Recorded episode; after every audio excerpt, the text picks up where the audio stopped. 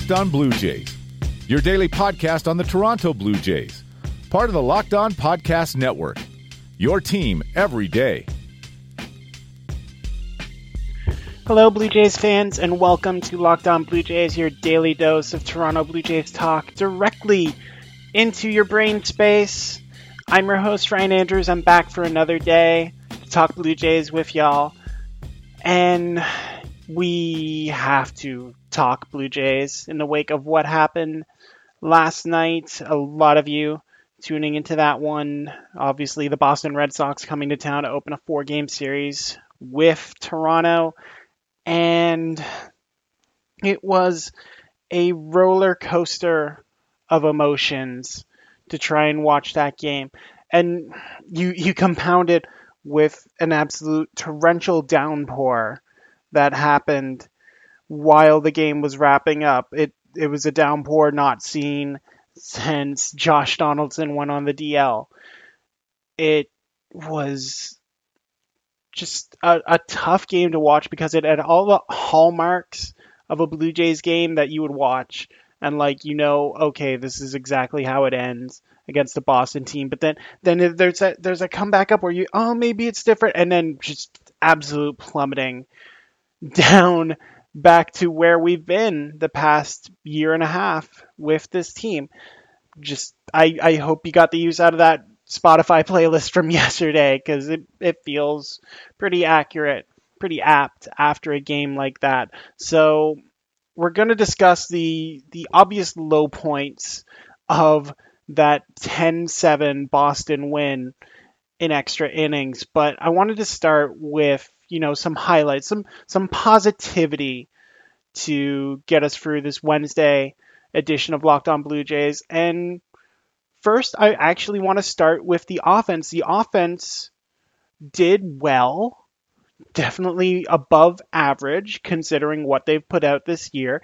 Every Blue Jays starter got a hit. I don't think the team has been able to say that in a long long time. Everyone was putting some lumber on the ball, whether it be against Drew Pomeranz, who had a very short outing, which may get him booted from the team at this rate, to the bullpen, to Matt Barnes and Craig Kimbrel, two of the most imposing relievers in Major League Baseball this season.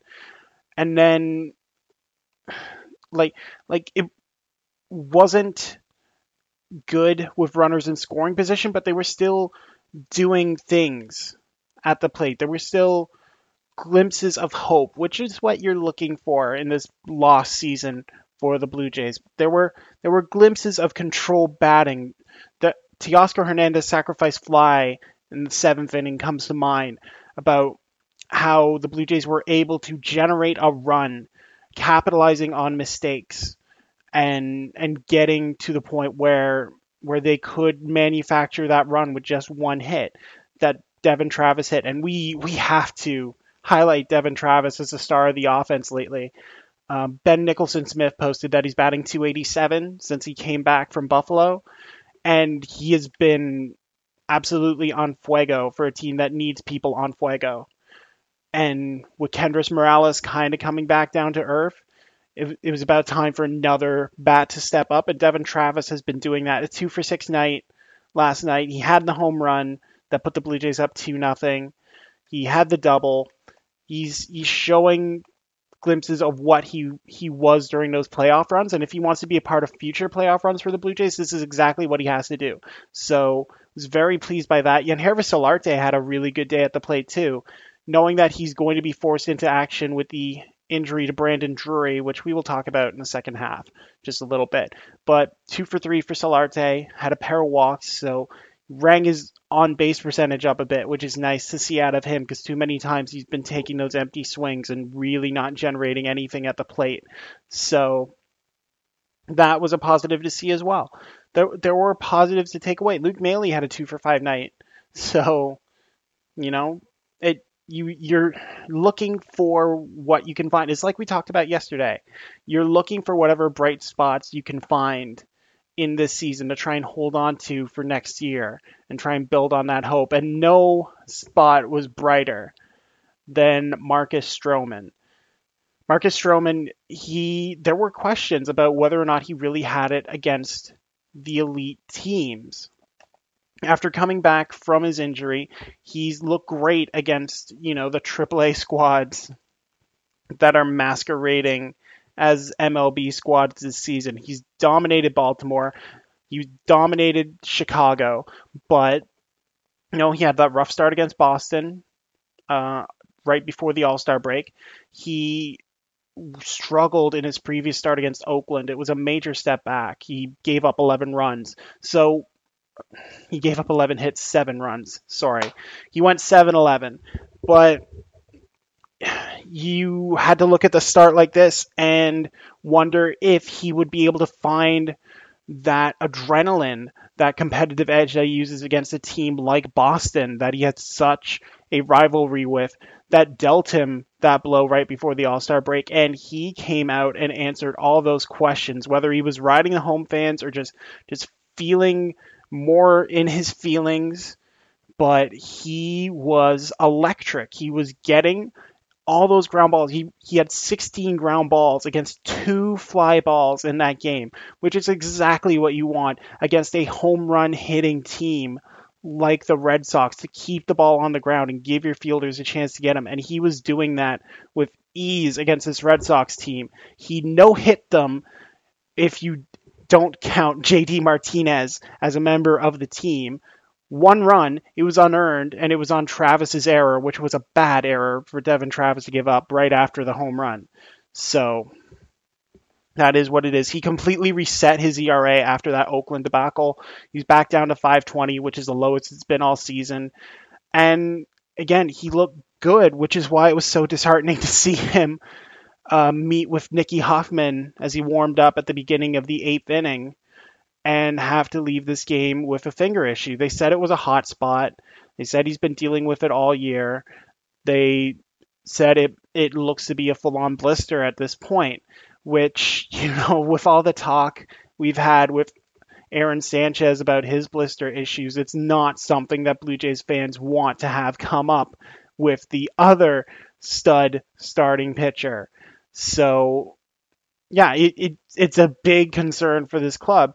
And it makes me wonder if Keegan Matheson of Baseball Toronto reported that he's 100% going to make his next start, which will likely come against Tampa Bay. But I'm I'm wondering if you don't just take the opportunity to say no, we we want to make sure your finger's all right. We want to make sure it's going to be at the point where you can come back in 2019 and and pitch to your full capabilities.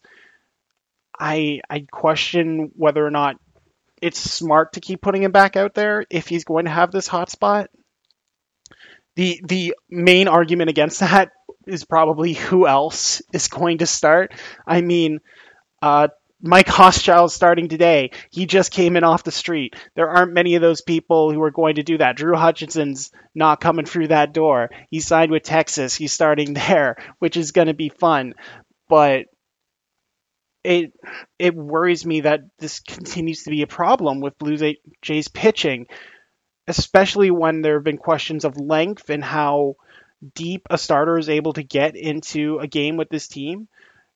And and I know it's got to be frustrating for Stroman too. You could see it on his face as he watched from the dugout as everything that he worked so hard to build in that game imploded upon him. And actually we'll we will talk about that right after this break. Okay, so as we said before, the lovely ad Stroman had to come out of that game in the top of the eighth during his warm-ups and basically watch as his fate was put in the hands of Ryan Tepera. Now we talked about Tepera in his failed stint as a closer over multiple seasons, and he was just called called to come out in his normal eighth inning role, and he proceeded to be useless. And I, I say that lightly. Yes, the strike zone was inconsistent, and he was ultimately ejected for arguing about that strike zone with Ed Hickox, and and there was no questioning. It was bad. Like there was no true line to really pitch upon. Like it's not MVP baseball out there where you can consistently look and say, okay, this this is where you got to hit that pitch. So obviously frustrated, but it seemed like it got to Tepera very easily after he got that strikeout against Brock Holt. He allows a double to the number nine hitter, Sandy Leon. And the Blue Jays have had problems with number nine hitters all year. And you are not going to have success if you keep putting ducks on the pond that have no business being near that pond. They should be in a petting zoo somewhere. They have no business being on that pond. Sandy Leon's a 215, 220 hitter. He should be the kind of guy that you are not afraid to challenge, not serving up a first pitch fastball down to pipe to him and and letting him get on base for those big threats in the Boston lineup, and they took advantage. Mookie Betts was able to walk because that's what Mookie Betts do. He gets on base no matter what. Andrew Benintendi got got that seeing eye single. They traded a run for an out, which I that that was forced because of Travis's issue at second base try, trying to pick that up. You have Sandy Leon chugging home. I think you could have gotten him if you don't bobble that ball. But he had no choice but to go to second and, and risk not getting Benintendi out. So that is what it is. But then you have an open base for JD Martinez, who is leading the league in home runs and RBIs, and you don't really do anything to it. You you pitch around him for a bit, and then Tepera just grooves one in there that he blasts over the left field wall, and that speaks to just I, again, we've we've talked about this kind of lack of planning that Blue Jays players seem to have. This lack of thought, of of a notion of attack when they're at the plate or on the mound, and it seemed like Tepera was kind of hung out to dry there. And after you know, getting questionable ball calls. Of course, he's going to throw one that he's like, well, the umpire has to call this a strike. And JD Martinez knows you're going to do exactly that. And he's going to put it over the wall. So there's there's no one Tepera can really blame but himself for that. And it got worse after the Blue Jays got a miraculous comeback. First the Luke Maile double, and then Justin Smoak doing Justin Smoak things against Craig Kimbrel, which was so good to see. He, he hammered that 3-0 fastball right over the wall, which I think Kimbrel might have been upset with the strikes and balls called as well, and just put that over just to try and just take the sting out of it. Didn't need any help with the other ones. Travis, Hernandez, Morales, all gone swinging. So that is what it is.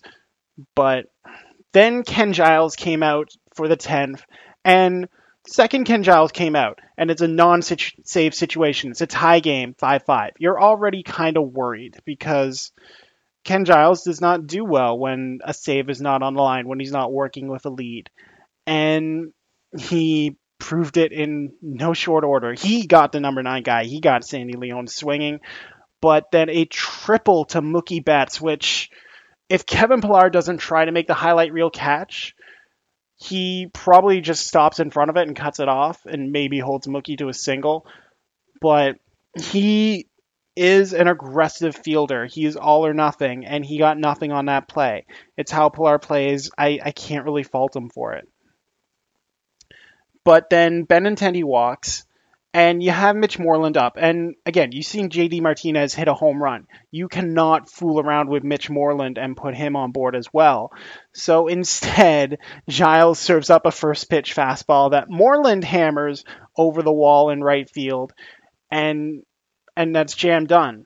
He and then Jackie Bradley Jr., another 215 hitter, takes Giles deep and it's it's the same kind of inning we've seen from the Blue Jays of late. They'll they'll keep it close.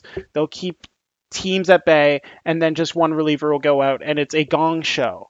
We Jaime Garcia had it uh, against, um, I believe it was Oakland, but yeah, and then uh, Jake Petricka and Luis Santos combined to do that against Minnesota in extra innings. I don't know what it is with the Blue Jays relievers. Like if they're going to lose, they're going to lose big. They're going to vindictively eliminate the save chance for the opposing pitcher.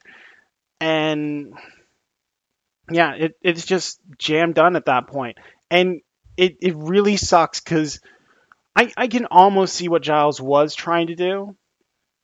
you know, you get that runner on third in a tie game, you you're facing the heart of the Boston lineup.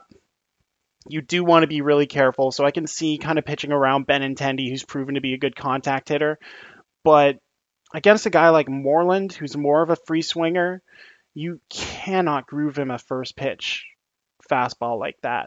I know you can hit 98, but Boston can hit 98. Speed is not going to be enough. And like once that happened, you could see Giles kind of give up a little bit. When he when he pitched to Bogaerts, it was like eh. When he pitched to Bradley, it was eh. And he was those were both 0-2 pitches he couldn't finish the job on, which is a bit disconcerting. Like is he is he just trying to use his fastball to get that? Is he is he not confident enough in putting a slider where he needs to? That's the concern I have with Giles. If he gets ahead like that, I I can see using one pitch to maybe get a swing to to maybe kind of fool a guy. Blue Jays seem to use like three pitches to try and do that, which is foolish because that's how your pitch count gets rung up. But for a reliever, you're just going out there for one inning. You you can play around with pitches a little bit more, and to see Giles just continue to to pump fastballs in there that the Red Sox batters were teeing off on, that was disappointing. And I think the only thing more disappointing was seeing a bunch of Blue Jays fans like, oh, why did we trade for Giles? We could have had Osuna send Giles back. Shut up. Shut your mouths. Giving up a lead to the best team in Major League Baseball, giving up home runs to the best home run hitting team in baseball is not a crime. Beating your partner, that's a crime. And that's why Osuna's not here. That's why Osuna deserved to be shipped out. And if you prioritize a, a guy who is violent and has shown no remorse for said violence over a guy who gives up a long ball, I will take Ken Giles on my team any day over Roberto Osuna. And I, I think anyone who says otherwise has completely lost sight of the main purpose of human life because it's more than sports. Sports are a game, a game that we are lucky to be able to enjoy on a regular basis nothing comes before that. So that that's what I wanted to end with on today's episode. Going to keep it short. It's it's Wednesday. It's humid as heck. There might be a thunder shower in Halifax today, so I don't know how long I'll have power. Place has been pretty good about it, but we'll see. Anyway, uh, thank you all for listening to this. You can follow me on Twitter at NeoAC18. That's NeoAC18. You can follow this podcast at Locked On Jays and subscribe to it on iTunes and Google Play and make sure you don't miss an episode. We're we're coming up on 100 pretty soon. Already starting to get things in the works for that episode. Try and do something a little more interesting than just having me talk on about it because I, I can't make playlists every day. I, I think it would just get depressing at this point. So Again, I want to thank you all for listening and tuning in, however you choose to do so. It means a lot to me. So, for everyone here at Locked On Blue Jays, I'm Ryan Andrews. Thank you so much for listening to today's episode, and y'all take care.